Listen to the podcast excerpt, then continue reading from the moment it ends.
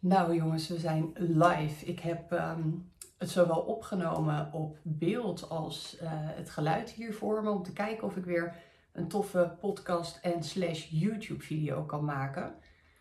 Um, want ik wil de uh, podcast en de interviews en dergelijke ook allemaal publiceren op YouTube. Dus dat is denk ik wel heel leuk. Ik zit hier niet helemaal alleen, want ik zit hier met mijn uh, babybuik. Die zal ik voor de YouTube-kijkers ook eventjes laten zien. Kijk, dat is het nu. En uh, dat laat ik nu ook eventjes zien met een reden, want ik ga het vandaag hebben met jullie over het moederschap. Ik zit een beetje in de eindsprint, zo kan je het wel noemen, van, um, ja, van, het, van het werk wat ik nog op ga leveren tot aan mijn verlof. En ik dacht, nou, in dat thema lijkt het me leuk om jullie gewoon één keer meer te gaan vertellen over het moederschap, hoe ik dat ervaar, uh, zwanger zijn, alles wat erbij komt kijken. En um, ja, jullie hebben ook vragen gesteld, wat natuurlijk hartstikke helpt en ook super leuk is. Dus aan de hand daarvan ga ik uh, die ook beantwoorden en jullie meenemen op reis in de hele wereld van moederschap.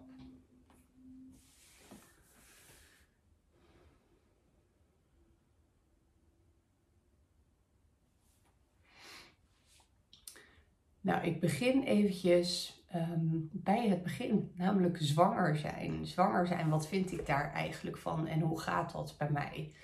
Nou, laat ik beginnen met um, het feit dat ik zwanger zijn echt iets heel bijzonders vind. Ik heb niet echt uh, kunnen inbeelden van tevoren wat het zou betekenen, uh, dat soort dingen. Komt ook omdat ik me vooral, ja, als ik aan zwanger zijn dacht, dan dacht ik wel vooral aan ja, je bent blij dat er een kind komt, maar ook bepaalde fysieke dingen die je mee gaat maken dan als je zwanger bent. En ja, daar was ik een beetje op gefocust bij zwanger zijn. Dat was mijn hele beeld ook van zwanger zijn. En eigenlijk toen ik uh, zwanger ben geweest de eerste keer, heb ik pas ontdekt wat het echt betekent. En um, ja, dat het zoveel meer doet dan alleen maar je buik laten groeien en bepaalde ongemakken of zo. En dat vond ik echt onwijs bijzonder. En dat heb ik zowel de eerste keer meegemaakt als uh, de tweede keer. Mijn zwangerschappen zijn wel heel um, fijn eigenlijk. En heel uh, ja, complicatieloos in die zin. Ik heb nu wel een kleine complicatie, maar daar ga ik nu... Uh, of kleine, een complicatie, maar daar ga ik jullie straks wat meer over vertellen. Maar um, ja, fysiek qua ongemak en dergelijke kom ik er eigenlijk goed doorheen moet wel zeggen dat de eerste, uh, ja, de eerste drie maanden, nou, dat begint al vanaf week zes zo'n beetje. Ja, dat vind ik wel echt een hele pittige periode. Um, dat heeft bij mij dan te maken met echt vreselijke misselijkheid. En ik hoef dan niet over te geven, maar ik ben wel de hele tijd heel misselijk. Van ochtends vroeg tot avonds laat. En ik weet ook dat ik dan echt andere voorkeuren heb qua eten en dergelijke. Ik had uh, bij deze tweede zwangerschap kon ik alleen maar wit brood eten met jonge kaas erop of een beetje pindakaas. Nou, dat soort dingen, dat is wel echt heel gek. En alles wat ik normaal lekker vind, dat hoefde ik absoluut niet meer bijvoorbeeld. Dus dat eerste trimester vond ik dan wel pittig, was ik ook best wel heel moe. En um, ja, zodra dat over was, bij mij vanaf week 15, 16 ongeveer, dat was bij beide zwangerschappen zo, ja, ver, misselijkheid. Had ik voor mijn gevoel mijn leven weer terug. Dacht ik van, wow, dit is echt super chill. En dan krijg ik ook heel veel energie. En dan ben ik fysiek gewoon hartstikke fit. En heb ik eigenlijk verder geen ongemakken meer. En natuurlijk in het laatste trimester wordt dat dan allemaal weer wat, uh, wat zwaarder. Maar ik ben gewoon gezegend dat ik dus niet allerlei uh, bekkenklachten bijvoorbeeld heb. Wat je wel vaker hoort. Of ja, andere dingen die gewoon een zwangerschap minder prettig maken. En um, ja, ik heb natuurlijk nu ook een kleintje rondlopen. Dus dat is af en toe wel wat zwaarder. Als ik merk dat ik veel trappen heb gelopen, veel met haar in de weer ben geweest. Dan heb ik einde van de dag echt wel zoiets van, oh dat gebied uh, van mijn onderrug en mijn heupen en dat soort dingen. Dat voelt iets minder uh, fijn als dat het normaal zou zijn.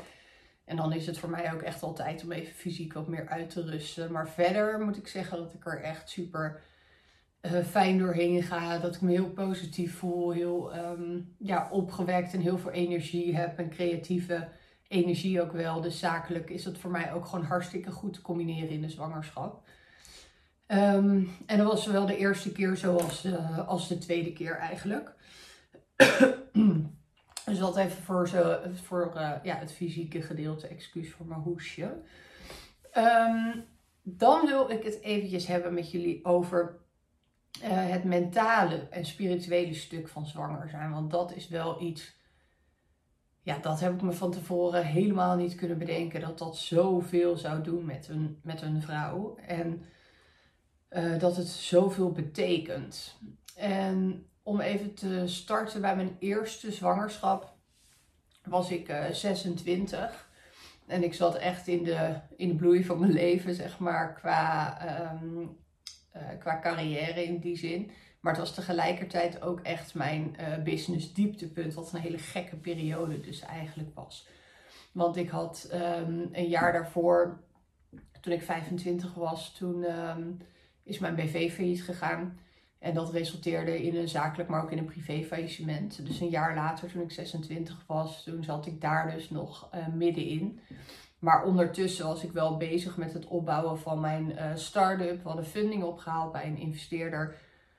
Um, dus die zwangerschap kwam best wel als een verrassing. En ja, was dus ook wel um, enigszins een uitdaging. Want ik had dus, ja, ik denk, twee ton ongeveer aan funding opgehaald om uh, software te bouwen. En uh, dan moet je gaan vertellen aan je investeerder van nou joh, weet je, uh, ik ben zwanger. Nou, dat gaat natuurlijk niet zonder slag of stoot. En um, ik voel me heel, heel verantwoordelijk om het bedrijf ook groot te laten worden. Um, en aan de ene kant kan je zeggen, oké, dat is best wel heftig als je die verantwoordelijkheid voelt en zoveel inzet daar nog op hebt. Maar aan de andere kant voelde ik van binnen ook dat het kon. Dus ik had ja, zo'n diepliggende overtuiging dat je ook een bedrijf kan bouwen en moeder kan worden. Dat ik het alleen al naar mezelf toe wilde bewijzen. Maar ook wel een beetje naar de wereld. Dus ik zeg niet dat het 100% gezond was hoe ik er toen in stond. En um, daardoor heb ik nu ook heel veel te wensen uh, in deze zwangerschap. Eigenlijk hoe ik het wel wil, uh, wil doen rondom zwanger zijn. En, het, uh, en ook zeker dus een verlofperiode. Maar ja, het gevoel hebben dat je dus niet hoeft te kiezen als vrouw tussen je carrière of uh, kinderen, dat van, vond ik wel echt een heel prettig gevoel. En daar geloof ik tot op de dag van vandaag eigenlijk nog steeds in. Het is niet het een of het ander. Ik geloof heel, heel sterk in de combinatie, als je dat zelf wil natuurlijk. Hè? Want daar gaat het allemaal om. Als jij voelt dat het moet en uh, dat, je, dat je dat helemaal niet wil, dan hoeft dat natuurlijk niet. Maar als jij het gevoel hebt dat je carrière wil maken, uh, dat je een onderneming wil bouwen en je wil moeder zijn, dan geloof ik echt dat dat echt fantastisch met elkaar samen kan gaan ook. Um, maar goed, ik zat dus in een uh, hele uitdagende periode in mijn leven. Um, in dat faillissement. En dat was ook iets wat best wel een stempel drukte op mijn hele leven. Maar ook hoe ik me voelde en hoe ik was en dat soort dingen. En eigenlijk bracht de baby in mijn buik heel veel houvast. Heel veel uh, structuur voor mijn gevoel. En heel veel uh, blijheid. En um, ik moet zeggen dat nu ik mijn dochtertje dus ook in persoon goed ken, dat ik ook wel snap waar dat gevoel vandaan komt. Want zij is gewoon echt een heel blij, opgewekt, uh, ja, vrolijke energie heeft ze. En dat was ook wat ik heel erg tijdens die zwangerschap ervaarde. En het was echt van, oké, let op. Je, je zit misschien aan de afgrond um, qua leven. Er is heel veel onzekerheid. Aan de andere kant is er zakelijk succes, maar het is nu tijd om in ieder geval plezier terug te vinden, ongeacht waar je ook staat met je bedrijf, of waar je ook staat in je leven of dat soort dingen. En die boodschap haalde ik daar heel erg uit. Dus als je het dan hebt over uh, spirituele betekenis en mentaal um, ja, van het zwanger zijn, dan was dat denk ik wel echt het allerbelangrijkste. Dat ik gewoon die boodschap doorkreeg van ja, je bent hier om te leven. Het leven is leuk, het leven is de moeite waard, het leven is licht. Um, je kan vrolijk zijn. En ja, dat hele vreugdevolle, dat bracht het mij gewoon heel erg. En um, ja, zo ben ik daar ook echt naar gaan kijken. Van volgens mij heeft iedere zwangerschap en elk kind brengt een bepaalde boodschap mee voor de uh, moeder. En als je daar goed naar luistert tijdens je zwangerschap, dan kan je daar dus heel mooi jezelf tijdens de zwangerschap ontwikkelen. Dus je persoonlijke ontwikkeling kan echt in een bepaald tempo gaan als je die boodschap kan horen en als je daar ja, dus ook gehoor aan geeft en iets mee gaat doen. En dat was voor mij heel duidelijk. En ehm, dat is deze zwangerschap dus ook weer zo. En deze zwangerschap staat echt in het teken van ehm, nog meer je intuïtie volgen. En uh, op zakelijk vlak ben ik gewoon super uh, rationeel, procesmatig, uh, commercieel. Dus ik heb heel erg die, die energie en die kant in me.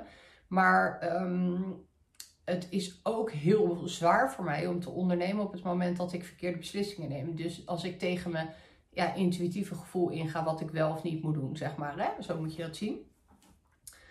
Um, en uh, deze zwangerschap, dus ik zeg daarmee eigenlijk dit kindje, leert mij vanaf het begin af aan dat ik echt um, stap voor stap moet gaan.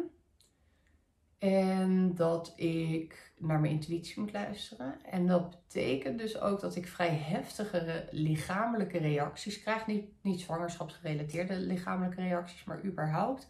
Vrij heftige uh, lichamelijke reacties krijg op het moment dat ik dat niet doe. En um, dat resulteert erin dat. Ja, ik, het voelt voor mij alsof zij mij daarin heel erg uh, gidst, eigenlijk ook. Hè? Dat ze dat laat zien. Alsof gewoon even visueel gezien een klein meisje je hand pakt en zegt: Nee, mama, niet die kant op gaan. Uh, die kant wil je niet opgaan. Zo, zo voelt dat voor mij. En daar hoor ik dan ook echt een beetje een stem bij.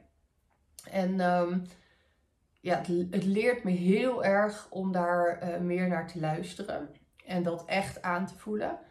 En ja, dat vind ik zo ontzettend bijzonder. Dat ik gewoon de eerste keer zo'n duidelijke boodschap doorkreeg van mijn dochtertje. En dat deze dochter, want het is uh, weer een meisje, dat hij dat dus ook weer doet. En dat ik daar dus echt heel actief naar luister. En dat ik daarmee ook uh, in mijn persoonlijke ontwikkeling en in mijn persoonlijke groei weer hele belangrijke stappen heb gezet. En hele belangrijke stukken voor mezelf heb op durven pakken.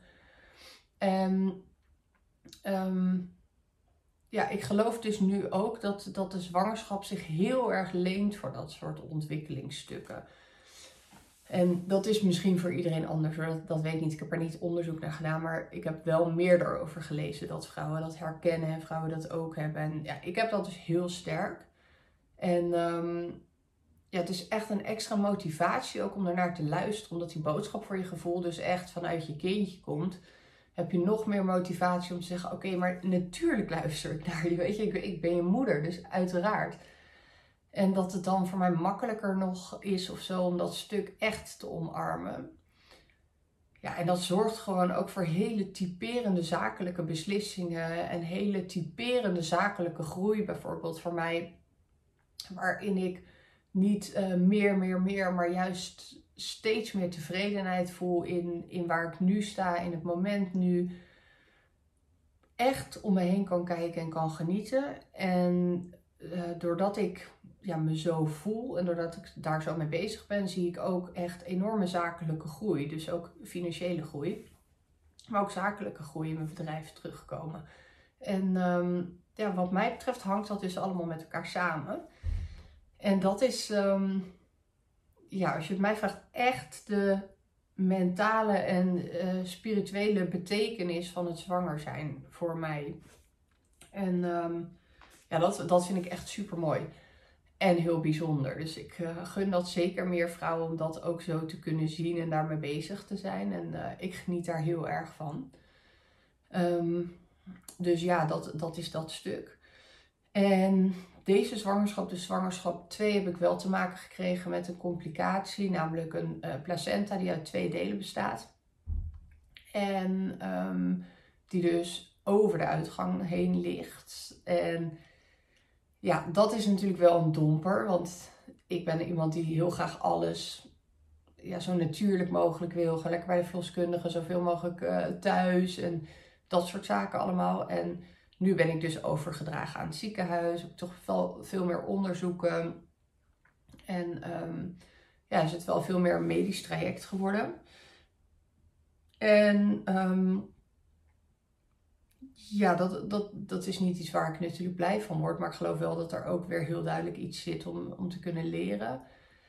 En ik weet dat op het moment dat ik werd overgeleverd aan het ziekenhuis, hè, zo voelde dat al met heel veel echo's. En dat waren dus toen ook echt inwendige echo's. En om maar even helemaal transparant te zijn door, ehm, door mijn verleden, dus uh, ja, met, seksueel geweld, dus is het voor mij uh, ja, helemaal niet onmogelijk hoor. Ik kan zo'n echo prima door, maar ik merk dat het emotioneel wel een beetje drukt, zeg maar. En dat ik daarna gewoon echt wel ja, daar wat meer last van heb als ik zo'n inwendig onderzoek heb gehad. Dus dat was ja, wat minder prettig in die periode. En toen heb ik ook heel erg gedacht, oké, maar wat kan ik wel doen nu? Um, om dus een beetje los te komen van dat medische stuk en om weer even terug naar mezelf te gaan. En uh, ja, dat, die verbinding te voelen ook met je eigen kindje. Want ze spraken toen ook over uh, bloedvaten, uh, die ook van de baby zijn, waardoor het heel gevaarlijk kan zijn op het moment dat je natuurlijk gaat bevallen. Per, per, ongeluk, spontaan, dat soort dingen. Dus dan schieten er ook allemaal dingen door je hoofd van, oh wacht eventjes, ik ben zo verbonden met dat kindje, maar het is helemaal niet zeker dat dat dan allemaal goed gaat, hoog sterftecijfer op het moment dat dat gebeurt, dat soort zaken. Dus, dus dan kom je best wel in een rollercoaster van bepaalde emoties. En toen dacht ik, ja, maar ik wil wel weer terug naar dat gevoel wat ik had. En hoe kom ik daar? En toen heb ik eigenlijk gekeken naar wie, wie kan mij daarbij helpen. En toen ben ik bij uh, Laila Kramer geweest. En zij is uh, ja, babyfluisteraar. Ze doet eigenlijk meer op, zielsniveau dan afstemmen op je kindje.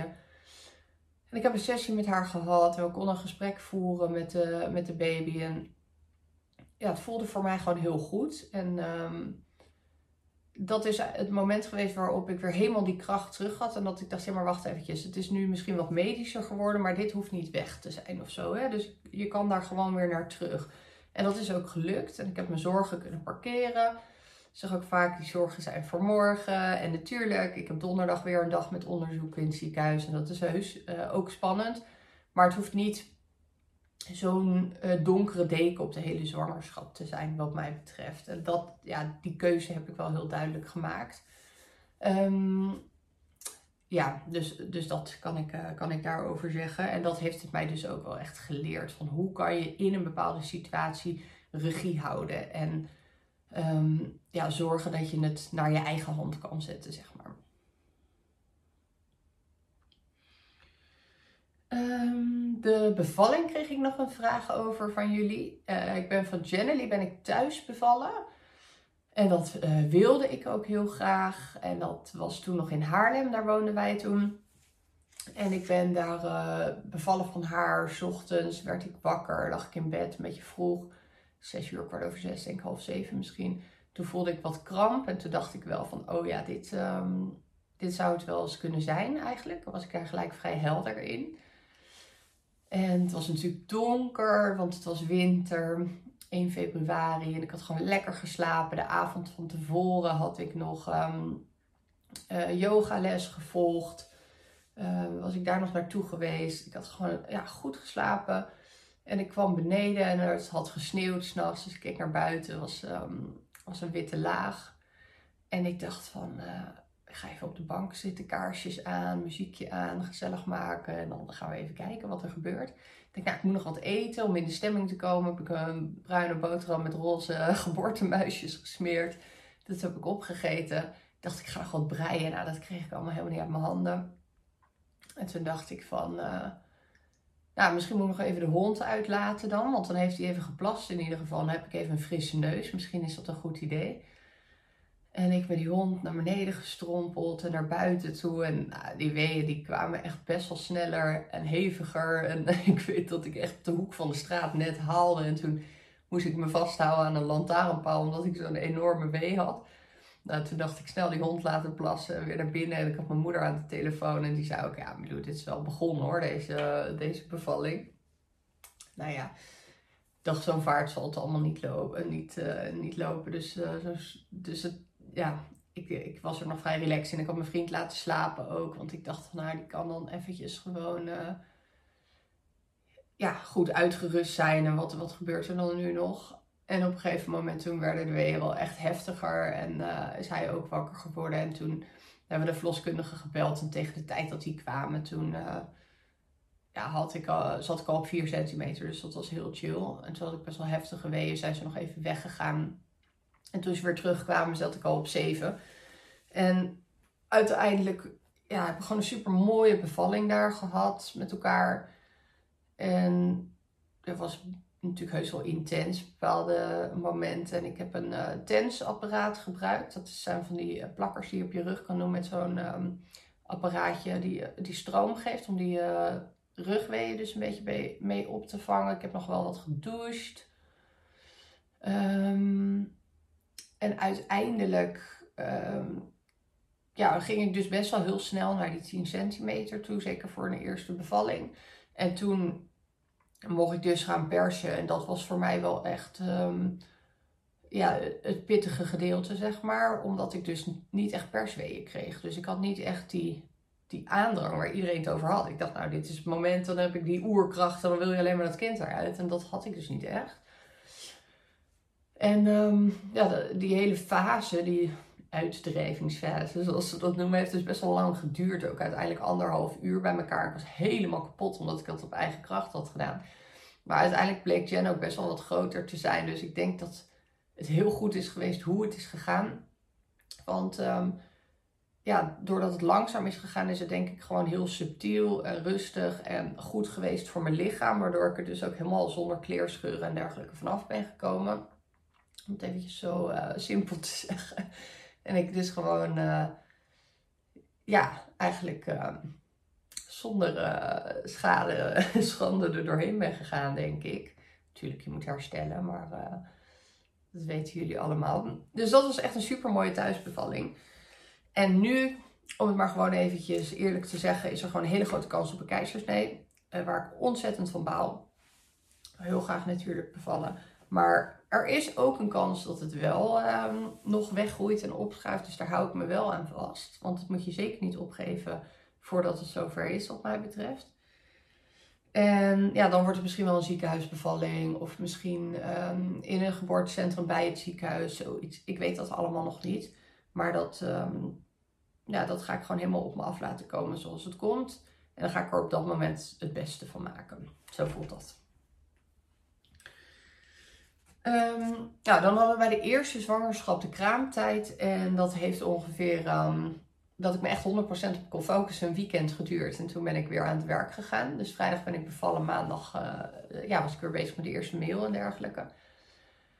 Um, ja, dat is iets wat ik nu wel echt heel anders wil gaan doen. Dus ik heb nu echt veel bewuster verlof ingepland. En dat ga ik ook echt doen. En daar heb ik ook echt super veel zin in. En het voelt ook helemaal alsof dat kan nu. Ik ben ook helemaal niet boos om hoe het de vorige keer is gegaan. Ik heb er wel van geleerd natuurlijk. Maar de situatie was gewoon heel anders. En die vroeg daar toen ook om. En ja, ik had toen nog een, eh, een team met personeel en een kantoor. Dus ik was ook toen Jenny twee weken was, ging ik met haar naar kantoor gewoon weer. En dan nam ik haar wel mee. Want ze is tot vier maanden wel gewoon thuis geweest. Niet naar kinderopvang of zo. Dus dat was allemaal schipperen. En gelukkig met lieve familie die ook heeft geholpen en dergelijke met oppassen. Um, dus zo is dat gegaan en dat ga ik nu wel echt heel anders doen in die kraamtijd. Verder heb ik nu ook, uh, dat vind ik wel echt heel mooi, uh, nu al aangemeld voor postpartum behandelingen. Ik heb daarover gelezen. En uh, ja, vroeger hadden ze dus hele mooie rituelen rondom de geboorte en rondom de kraamtijd. En ook voor de kraamvrouw om die op een bepaalde manier te verzorgen en te zorgen dat dat herstel bevorderd wordt. En ja, het, wat je standaard te horen krijgt gaat heel erg over gewoon uh, de praktische dingen met je kraamverband en ondergoed en weet ik het wat allemaal. En blijf vooral een beetje rustig en dat soort zaken. Maar er, ja, er is zoveel meer mogelijk. Die postpartum behandelingen lijkt me echt fantastisch. Dus dat heb ik alvast geboekt. En uh, dingen die je dan kan doen is met moxa bijvoorbeeld, maar ook kruidenstempel, massages in je kraambed. Gewoon thuis komen ze dat doen. Als je natuurlijk bevalt, geen keizersnee hebt, buikbinding om te helpen dat dat allemaal weer mooi sluit. En ik, ik, weet niet, het lijkt me gewoon echt helemaal geweldig. Dus um, dat heb ik voor mezelf alvast uh, geboekt. En dan uh, kunnen we een beetje meer aan dat herstel werken. Dat lijkt me gewoon wel echt heel, uh, heel fijn voor mezelf, maar ook voor je kindje natuurlijk. Als jij dat goed weer herstelt. Verder had ik wel een hele mooie kraamtijd ook bij Jenny, want het was gewoon een super bijzondere periode. En alles ging heel goed met haar. En ik vond het heel fijn om gewoon met haar lekker veel tijd door te brengen. En ik had er de hele dag bij me, dicht bij me, met slapen, met, eh, met alles eigenlijk. Dat was gewoon echt super fijn. En ja, dat hoop ik natuurlijk dat het nu ook weer, uh, ongeacht hoe de bevalling gaat zijn, gewoon weer een hele mooie tijd gaat worden. En nu ehm, ja, neem ik ook echt vrij, echt bewuste tijd om daar helemaal vol in op te gaan. En om ook met elkaar in een nieuwe gezinssamenstelling te wennen. Uh, Jelly met haar zusje natuurlijk te wennen. En ja, dat eigenlijk, zo zie ik dat voor me. Een uh, andere vraag die ik ook zeker had verwacht was of ik uh, borstvoeding geef of heb gegeven. En uh, dat antwoord is ja, dat heb ik gedaan bij Jenny. En dat vond ik hartstikke fijn en ook vooral super praktisch s'nachts. Dat je dus niet allemaal eruit hoeft en dat je gewoon dat vanuit je slaapkamer kan managen allemaal. En überhaupt dat altijd bij je hebt. En ja, ook heb ik gewoon heel veel momenten gemerkt dat het heel erg fijn was voor haar als troostmomentje of als momentje samen of om gewoon even weer to tot rust te komen als we ergens waren geweest of weet ik het wat, een stukje veiligheid. Dus ik heb daar heel goed gevoel aan overgehouden. Um, en ik heb dat niet uh, zo lang volgehouden in die zin. Ik had dat wel langer willen doen, alleen omdat ik dus heel snel weer vol aan het werk moest. En ik zat op dat moment heel veel in de auto op de weg. Heb ik dat um, niet uh, vol kunnen houden. Dus ik heb drie maanden heb ik dat fulltime vol kunnen houden. En uh, toen um, heb ik dat gecombineerd met flesvoeding. Maar ja, ik reed dus het hele land door en ik zag gewoon geen mogelijkheden om onderweg of weet ik het wat waar te kolven. En dat was gewoon voor mij een soort van te hoge drempel, wat gewoon niet ging. En daardoor heb ik dat uh, niet kunnen doen. Het resulteerde in ook echt dat ik in meetings zat bij bouwbedrijven helemaal aan de andere kant van het land. En dat die meeting dan heel erg uitliep. En dat ik dan met zulke tieten zat, omdat ze bijna ontplofte. Dat ik echt dacht van, oh my god, wat, wat moet ik nu? Ik moet naar huis, weet je wel. Dat soort situaties. Nou echt, ik dacht die mensen moesten het weten. Ja goed, en toen heb ik op een gegeven moment wel gezegd, oké, ga dan uh, afbouwen, combineren. Um, uiteindelijk heb ik tot zes maanden borstvoeding gegeven. Dus nou ja, prima in ieder geval voor de eerste periode. Maar nu ik uh, toch anders werk en andere mogelijkheden heb en langer verlof heb, hoop ik dat het nu langer lukt. Maar je weet dat natuurlijk nooit. Maar de intentie is er wel om dat gewoon te doen. En um, nou, tot zover dat topic wat mij betreft. Um, ja, dan, dan een hele uh, reeks met vragen van jullie over moederschap gecombineerd met ondernemen en ondernemerschap. Laat ik eerst even inzoomen op het moederschap aan zich. Ik vind moeder zijn een van de meest fantastische dingen. Ik had niet verwacht dat ik het zo ontzettend leuk zou vinden. Dat ik zoveel ervan zou leren. Dat het mij zoveel rust en structuur zou geven in mijn leven. Ik hoef heel veel dingen voor mijn gevoel ook niet meer of zo. En ik weet niet hoe ik het uit kan leggen, maar ik ben eh, vrij explosief. Um, persoon die in alle uithoeken van het leven wel iets zocht en iets ontdekt, uh, wilde ontdekken. En dat is iets meer in balans gekomen, heb ik het gevoel, nu ik moeder ben. Omdat ik een soort van hele stevige basis nu heb waar ik omheen beweeg. Maar die basis die ligt er wel met, met de kinderen, zeg maar. En ik vind het gewoon heel leuk ook om hele huiselijke dingen te doen. Um, lekker te tutten met elkaar. Ik ben heel fysiek ingesteld. Dus ik vind dat, dat fysieke contact met kinderen vind ik ook helemaal geweldig. Zo fijn dat ik gewoon helemaal kan knuffelen. Veel met, met Jam bijvoorbeeld. En um, ja, dus dat, dat hele moederschap vind ik echt super fantastisch. Ik kan ook niet zeggen dat het zwaar is. Uh, natuurlijk heb je bepaalde momenten die uitdagend zijn. Maar ik zie het overal absoluut niet als zwaar.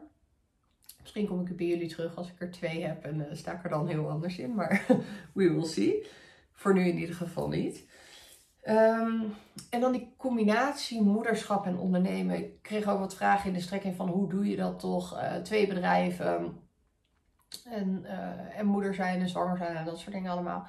En ik kan alleen maar zeggen dat Um, het is maar net hoe je erin staat. Mijn overtuiging is letterlijk dat het veel makkelijker is om als ondernemer ook moeder te zijn dan dat je voor een baas zou werken. Nou kan ik me überhaupt niet voorstellen dat ik voor een werkgever zou werken. Dus ik ben vanaf mijn negentiende aan het ondernemen. Ik ben niet uh, gewend om in een werkgeverssfeer echt uh, lang te werken. En zeker in combinatie met, met kinderen zou ik dat echt niet trekken, denk ik. maar dat weet ik niet. Um, ondernemen heeft ontzettend veel mogelijkheden om het moederschap veel makkelijker te maken en je gezinsleven. Ondernemen geeft je die mogelijkheden, maar je moet ze wel zelf pakken en je moet het wel zelf um, beslissen dat je je onderneming voor je laat werken in het moederschap en niet tegen je. Nou, wat bedoel ik daarmee? Ik heb echt geleerd dat, um, dat het dus een hele positieve wisselwerking kan zijn als je dat goed inricht. Dingen die voor mij heel belangrijk zijn, die eis ik van mijn onderneming. Dus ik eis van mijn bedrijf bijvoorbeeld dat ik ochtends niet hoef te haasten. Dat betekent dat ik heel bewust mijn bedrijf zo inricht dat ik ochtends vroeg niet hoef te haasten. Um, dat zorgt er dus ook voor dat ik op tijd opsta, dat soort zaken. Maar ik wil gewoon een hele fijne start van de dag hebben, elke dag weer met Jenny. En um, ja, zorgen dat we gewoon een heel prettig moment hebben voordat zij naar de opvang gaat, bijvoorbeeld. Dat eis ik, dat dwing ik af van mijn onderneming. Dan hebben we het avondritueel. Daar zie ik het ook heel vaak misgaan bij, uh, bij ondernemers, bij moeders, bij ouders sowieso. Hè? Dus je werkdag duurt eigenlijk te lang. En je uh, komt of uh, moet thuis, kinderen komen dan laat thuis, er moet nog boodschappen gedaan worden of nog eten gehaald of weet ik het wat. Nou, dat soort dingen, daar pas ik echt voor. Dus ik dwing weer af bij mijn onderneming dat dat dus niet hoeft. Dus dat betekent dat ik mijn bedrijven zo inricht dat ik richting einde van de middag gas terug kan nemen. Dat ik tijd heb om mezelf op te laden. Dus bijvoorbeeld door middel van een meditatie of een wandeling of iets. Maar iets waardoor ik ja, eventjes weer tot rust kom, in mezelf kom, nieuwe scheut energie krijg. Zo moet je het eigenlijk zien. Dat ik mentaal dus even intune op het feit dat we weer in de moedermodus gaan. En dat we, dat we ja, de avond ingaan. Dat ik daar dan ook heel veel zin in heb. Dan komt mijn dochtertje thuis rond vijf uur al. Dan heb ik al gekookt. Dus dan is het eten klaar. Dat betekent dat ze niet met honger thuis komt en nog hoeft te wachten. Kunnen we lekker met z'n allen aan tafel. Ik vind mijn man ook heel fijn trouwens, want die uh, heeft ook honger als hij thuis komt. Maar dat, dat werkt voor ons. Dan hebben we gewoon fijn avondeten, want ze is toch natuurlijk moe als ze van een kinderdagverblijf komt. En dan kunnen we rustig met elkaar eten. En daarna hebben we gewoon de avond om um, tijd met haar door te brengen. En dat is in de vorm van spelen. Dat kan zijn in de vorm van boekjes lezen. Soms mag ze nog even een filmpje kijken. Uh, maar heel vaak ga ik ook met haar in bad. Ik ben echt een badliefhebber gewoon. Lichamelijk ga ik daar heel goed op en kom ik daar heel erg uh, van tot rust. In de zomer heb ik daar wat minder mee overigens. Maar zeker als het kouder wordt vanaf de herfst. En dan gaan we dus lekker samen met elkaar in bad s'avonds. En dan ja, kan ze ook een beetje de dag loslaten. En voor mij is dat ook een hartstikke lekker moment. En dan is het op een gegeven moment voor haar tijd om lekker te gaan slapen. En dan heb ik de avond nog gewoon voor onszelf. En natuurlijk doe ik dan ook dingen als de was of, um, of gewoon dingetjes die nog moeten gebeuren. Of even de keuken opruimen, dat soort zaken.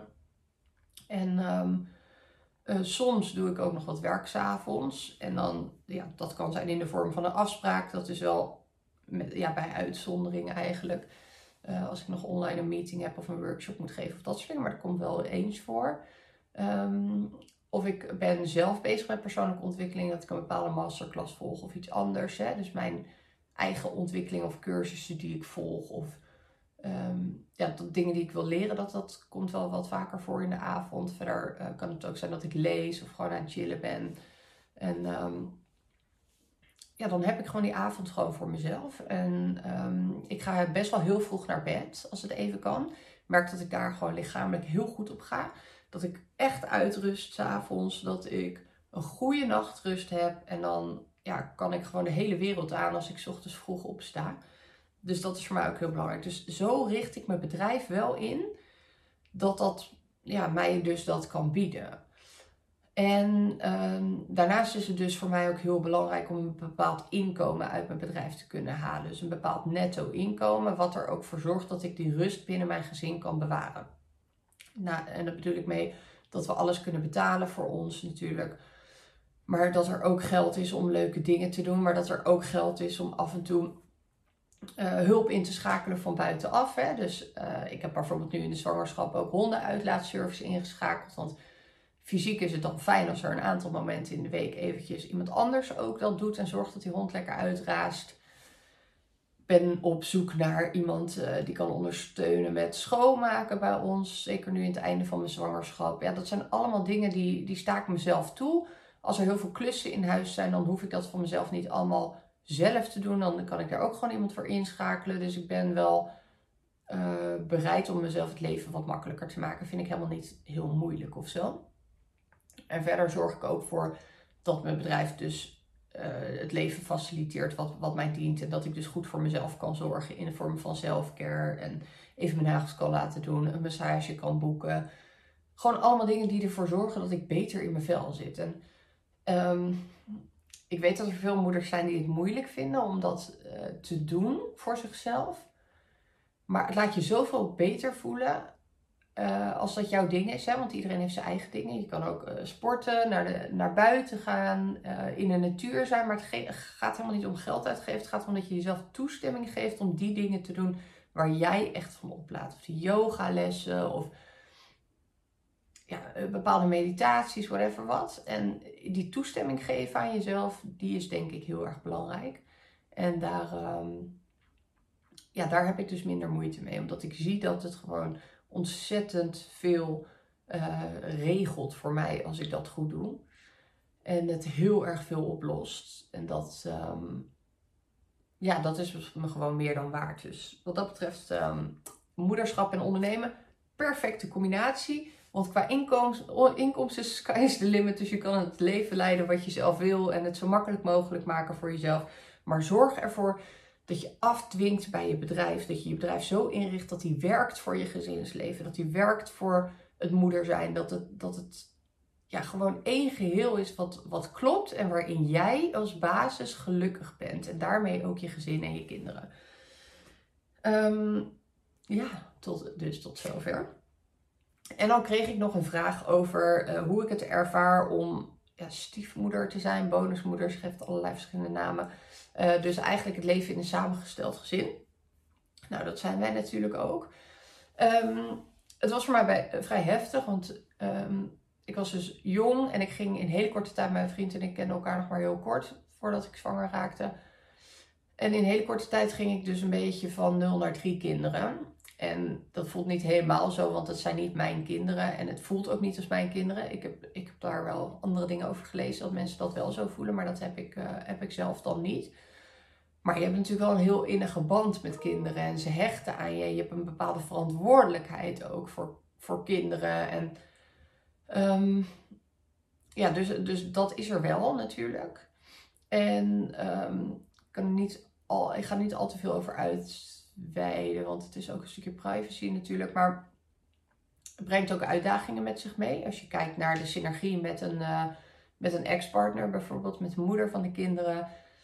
Uh, mijn vader die heeft ooit gezegd, toen ik um, mijn vriend net leerde kennen, die zei van één ding moet je beseffen, en dat, dat weet ik ook echt. Uh, stiefmoeder zijn is echt de meest ondankbare rol op aarde als het even tegen zit. En dat is wel um, uh, dat is wel soms het, het geval. Want het is niet zo dat, uh, niet altijd, maar, maar er kunnen situaties zijn waarin het niet zo is dat jij, uh, ja, dat, de andere partij blij is dat jij er bent. En dan kan je nog zo goed je best doen, maar dan um, ja, hoeft, dat niet, hoeft dat niet zo te voelen. En voor de ander natuurlijk. En dat kan je ook niet afdwingen. Je kan ook niet beslissen dat die ander blij is dat de partner een nieuw gezin heeft gesticht of met iemand anders is. Weet je, dat hoeft ook helemaal niet. Maar dat zorgt natuurlijk wel voor bepaalde uitdagingen. En daarin hebben wij ook best wel wat uitdagingen gewoon op ons pad gehad. En daar kom je elkaar ook in tegen. Maar daar word je ook samen sterker door. En ja, dat is soms heel verdrietig en soms is het heel leuk. En ja, ik kan wel zeggen dat we nu een bepaalde modus in hebben gevonden. Ze zijn elke week bij ons. En Jen is helemaal gek op ze. Zij zijn helemaal gek op Jen. En ik heb gelukkig echt hele lieve stiefkinderen. Um, ja, die ook gewoon heel gezellig mee kunnen draaien. Ze zijn best wel jong ook. Uh, vijf en zeven op dit moment. Dus ja, het is wel best wel een heel geheel um, geworden, ons gezin. En daar ben ik wel heel trots op dat we dat hebben weten neer te zetten met elkaar. En dat we daarin um, wisselen. En af en toe is het voor mij wel moeilijk om te schakelen van, oh ja, nu hebben we dit gezinsvorm, in het weekend hebben we dat gezins, eh, die gezinsvorm, zeg maar. Dat, dat, dat, is voor mij wel schakelen. Uh, dat ik dan weer even moet kijken, oh welke rol moet ik nemen, wat wordt er nu van mij verwacht, dat soort dingen. Maar ja, daar groei je in en dat, gaat steeds beter. En ik merk dat het het allerbeste werkt als ik ook gewoon echt de tijd daarvoor heel bewust vrij maak. Zorg dat ik ook aanwezig ben, mentaal en, en fysiek. Zij vinden het ook niet leuk als ik dan uh, boven veel aan het werk ben of uh, dingen aan het doen ben. Dus ze hebben mij ook, ja, geven daar ook heel duidelijk wel in aan dat ze mij ook wel nodig hebben of zo, zo voelt dat. En um, ja, het allerleukste is als we hele leuke dingen met elkaar gaan doen en uitstapjes maken. En je hebt gewoon de hele auto volgeladen en drie kindjes uh, met elkaar zingend op de achterbank of dat soort dingen. Of s ochtends die geluiden. Ja, ik vind dat wel gewoon super gezellig en heel leuk ook. Maar het is ook heel uitdagend. Um, en het allerbelangrijkste is denk ik dat je gewoon jezelf toestaat dat je niet hun moeder hoeft te voelen. Ik denk dat dat ook heel gezond is. Dat je gewoon daar... Uh, een andere relatie mee, uh, mee hebt. Hè? En voelt het voor jou anders, is het ook goed. Dus, dus kijk gewoon naar wat je er zelf bij voelt. En probeer het gewoon de tijd te geven die het nodig heeft om op zijn plek te vallen. Om met z'n allen te leren hoe je dat doet. En verwacht niet dat het gelijk een soort van perfect plaatje is of zo. Dus probeer daar gewoon in te groeien. En te ontdekken hoe sta ik daarin, wat werkt voor mij. Heb er gesprekken over met je partner en kijk hoe je daar gewoon een, mooi geheel van kan maken. Ehm, dat is wat ik daarover kan zeggen, denk ik, over uh, hele samengestelde gezin ehm, verhaal. En ehm, ja, dat was ook de laatste vraag die ik uh, wilde meenemen hierin. Ik hoop dat ik hiermee een inkijkje heb kunnen geven in uh, ja, mijzelf als moeder eigenlijk en het hele moederschap. Dat jullie er ook iets moois uit mogen halen voor jezelf misschien. Of gewoon denkt van, oh nou Milou, superleuk, nu ken ik je wat beter ook op dat vlak. Ik vond het in het hele thema van nu toch uh, een beetje hoogzwanger uh, beginnen te worden wel heel mooi om hier ook even iets over op te nemen en over te delen met jullie. Um, dus ik wil je heel erg bedanken als je deze video hebt gekeken of als je de podcast hebt geluisterd. En uh, er komt er natuurlijk snel weer eentje. En als je het leuk vindt, uh, kan je natuurlijk via Instagram met mij in contact uh, komen om nog even na te kletsen. En dan zie ik jullie de volgende keer weer.